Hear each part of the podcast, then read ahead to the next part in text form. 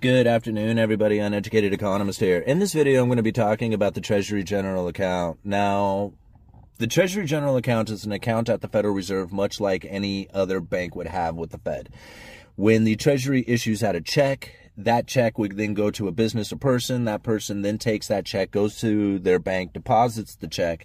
The bank then takes that Treasury check, goes to the Federal Reserve, presents it to them, says, Hey, we got this check from the Treasury the Fed then debits the Treasury General account and credits the bank account. Pretty simple on whole, how all that works.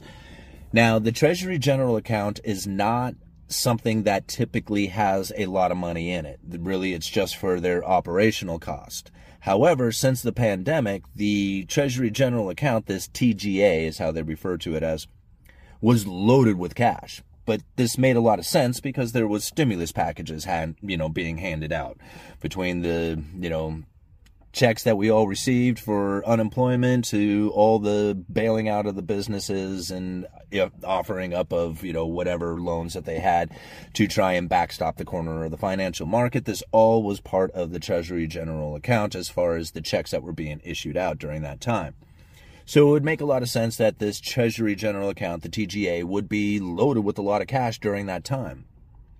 However, if you go and you look at the Treasury General Account right now, and I'll leave a link to the Federal Reserve uh, chart that shows where the level of this is today to comparatively to where it's been throughout history, and you will see that there is a significant amount of money inside of it. In fact, it's just about double what it was prior to the pandemic. So it makes sense that there was a lot of money in the account during the pandemic, but it doesn't really make a lot of sense why all this money is sitting there now. I mean, sure, you can have a lot of money that's sitting there so that the Treasury can do its operations, but it's sitting on a significant amount of cash, like way more than it would normally carry. Why? That doesn't make a lot of sense to me unless there is a strategy behind having all this cash on hand. Now, this is one of the reasons why I believe that the Treasury is going to be stepping up sometime this year to do their bond buyback. Now, that is something that not a lot of people have even considered, right? But go and just Google it yourself. Federal or uh, Treasury bond buyback program or announcement right? And you're going to find that, oh, it was probably maybe not even quite a year ago that they made this announcement that at some point in 2024 that the treasury would be buying back its own bonds right to prevent any kind of liquidity issues that are happening there they say it's not for that but that's exactly what it's for right now, you would need that money on hand if you are going to in, going to be going into this sort of program where you're buying back your own bonds. Well, you would need the cash on hand and you would need it ready to deploy prior to the liquidity issue taking place. So that makes a lot of sense, right? Why they would have all this cash? If there was a liquidity issue happening within the bond market, they will step in and solve that liquidity issue. Basically, the liquidity issue would be when somebody goes to sell a bond and there's no buyer for it the price of that bond would fall and the yields would begin to rise. The Treasury is going to prevent that from happening. It's kind of like the Federal Reserve doing their quantitative easing, but instead of trying to lower the interest rates, the Treasury would just step in and maintain interest rates, right? Keep them from moving up, put a floor under the uh, under the price of the bond from falling any further. So this could be done in a way that actually has a benefit to the Treasury where if the price of these bonds begins to fall and the yields begin to rise, that's when they can step in and buy their own debt back cheaper. Right? Not a lot of people are considering this, right? But I'm going to leave a link down in the description to a Reuters article from, geez, probably over a year ago, talking about the Treasury General account. And it's very interesting what it has to say in there. Because if there is a problem coming into, you know, 2024 where all of a sudden credit markets are starting to freeze up, right? Lending becomes very difficult, right? That slows the economy down. That makes it very difficult to operate, right? People won't be able to go out there and borrow money to spend on houses, cars, and vacation, right? This starts to deteriorate the economy, right? The amount of transactions that are happening out there.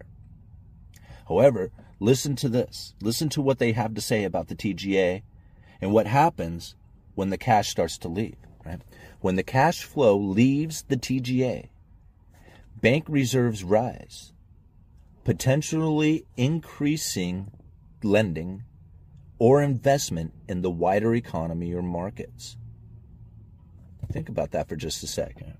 See, the Federal Reserve is going to maintain elevated interest rates. It's something that I believe that they are going to do for a lot longer than anybody had anticipated.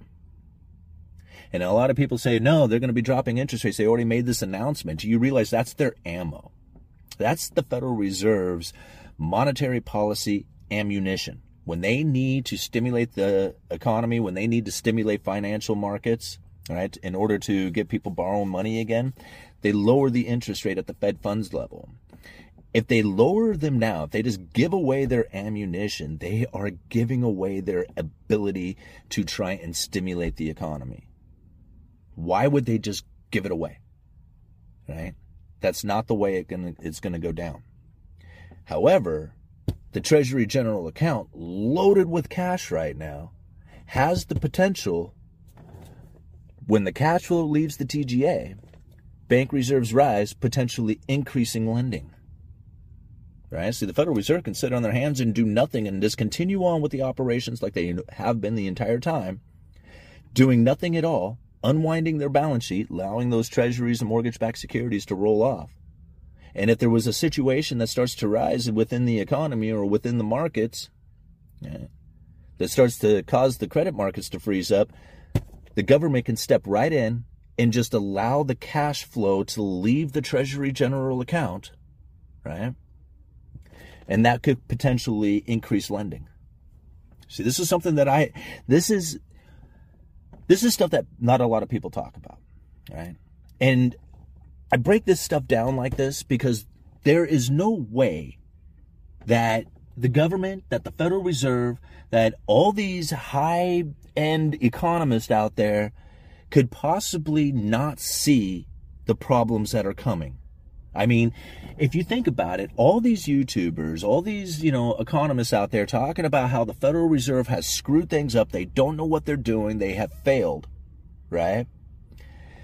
Do not take into consideration the situation that is now at hand that has created an ability for not only the Treasury, but also the Federal Reserve to continue on operating the way that they normally would not do. Right? Think about that. This is the way they would normally not do it.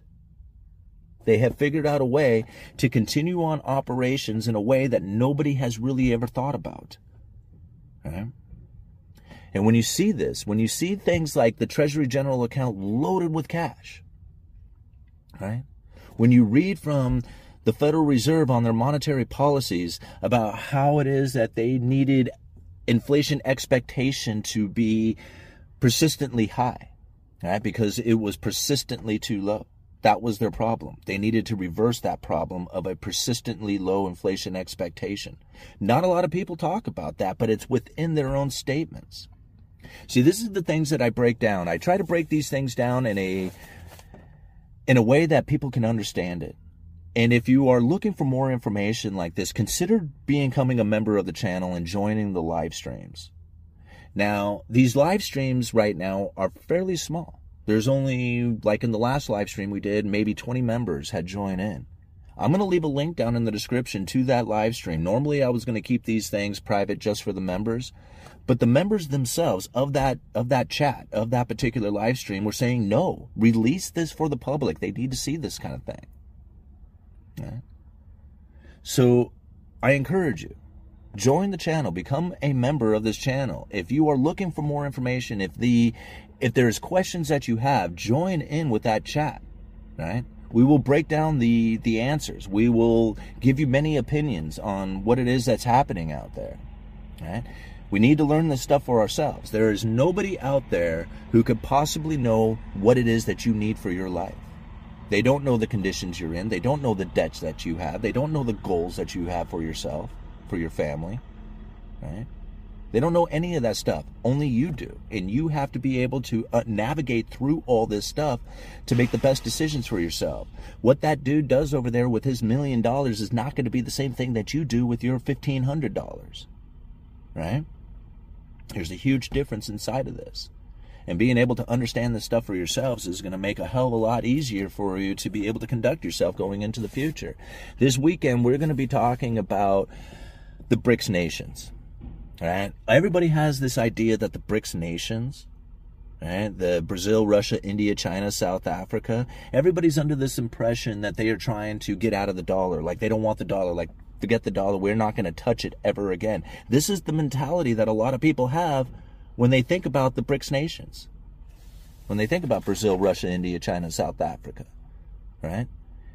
The only problem is, is that they're not taking into consideration the demand for dollars that even those nations need. We're going to break this down. We're going to talk about this on Saturday in the live stream. We're going to break down how India, Brazil, Russia, China, South Africa, every single one of them are going to be in demand of dollars going into the future. They're not getting out of dollars, they are going to need them. Just for an example, let me give you just a little taste of what it is that we're going to be talking about in this live stream. Brazil, just in April, I think this article, I'll leave a link down in the description to it. In April of 2023, right? 10 year sovereign US dollar bonds. 10 year. This issued just last year from Brazil. 10 year sovereign dollar bonds. That means for the next 10 years, these bonds that Brazil has issued out and sold will be paid back in dollars. Brazil must come up with dollars in order to pay those bonds back. Are they getting out of the dollars or are they going to potentially need dollars for the next 10 years at least? Hmm. All right? We're going to break down how all these nations are sitting in the same position, right? Here, you want a little secret? How about this one right here? Right? I'm going to leave a link down to this one. Dollar funding stresses in China. They they explain, the Federal Reserve explains what it is that these nations are going to be facing and how potentially bad that situation is going to be. Right? You think about this for just a second. The Federal Reserve is trying to provide liquidity for the world, while at the same time trying to conduct a monetary policy for the United States. They have two jobs going on here at the same time. And so you think about it, if you have a situation in which that a lot of debts have been issued out in dollars, and they don't even know how many, like the Federal Reserve may not even know exactly how many. In fact, I'm pretty sure they don't. On how many debts are due in dollars that exist outside of the United States and the liquidity crisis that comes when all of a sudden those debts start coming due and there's not enough money out there. That is the bigger problem. Nobody really looks at this, right? I mean, sure, you got guys like Jeff Snyder and Brent Johnson, you know, who really understand this stuff very well. But very few are taking on the idea that the BRICS nations, like them getting out of the dollar, is actually a brainchild of the Federal Reserve to relieve the pressure of the Federal Reserve to provide the world with that liquidity. A lot of people don't see that they're like, dude, you're you're gone, man. You can't, you know, you they can't wrap their head around this possible concept. But this is the this is the reality of the situation, right?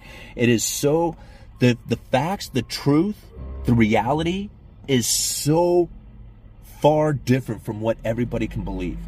You know? I'm gonna give I'm gonna I'm gonna end it like that's it. That's the end of the video right there. But I just want to leave one more link for you guys to a TikTok video that All Nighter had done. All right? All Nighter is very understanding of the sovereign citizen. Right? This is a lot of people may not even heard of what the idea of sovereign citizen is. Most people don't realize that we have a higher authority, way above government, right? And we can hold government accountable if they are not conducting themselves appropriately. If you can make them uh, conduct themselves appropriately and they are not, and you can prove it, and you can, you know, put the steps out there that says, hey man, you are not conducting yourselves legally or lawfully, I don't have to participate in this any further. Blows people's minds. Driver's license, insurance, registration, you know, all the taxes, all that stuff. You don't have to do any of that stuff. It's all voluntary. But nobody knows. Nobody understands that. They've heard it. They've heard people talk about it and they think it's crazy. It's not. It's the reality of the situation. The problem is nobody knows it. Everybody has been conditioned to fall into government and pay your taxes and get your driver's license and sign your name to the dotted line. Right? Sign your name to the dotted line. Think about that. You want a little sample of the reality of the situation? Go grab a checkbook right now. Go grab any checkbook, any personal checkbook, and go and look where you sign your name, where you put your signature on that check, and take a real good look at that line. It's not a line, it's dots. It's a bunch of little tiny dots. And then if you go and you grab a magnifying glass, you're going to find that it's not even dots, it's words. That's right, you're signing a name above words. What are those words and why is it words? Why is it done in microprint? Hmm. Very interesting question to ask yourself why they do it that way. See, the reality is stranger than fiction.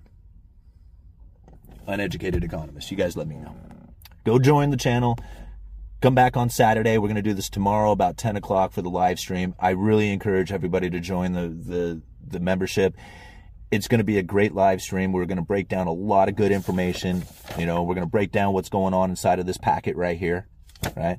Dollar funding stresses in China. This this is a working paper. It came out November 1st of 2022, right? So out of the Boston Fed. Okay, I'm going to leave it at that. Uneducated economist, you guys let me know.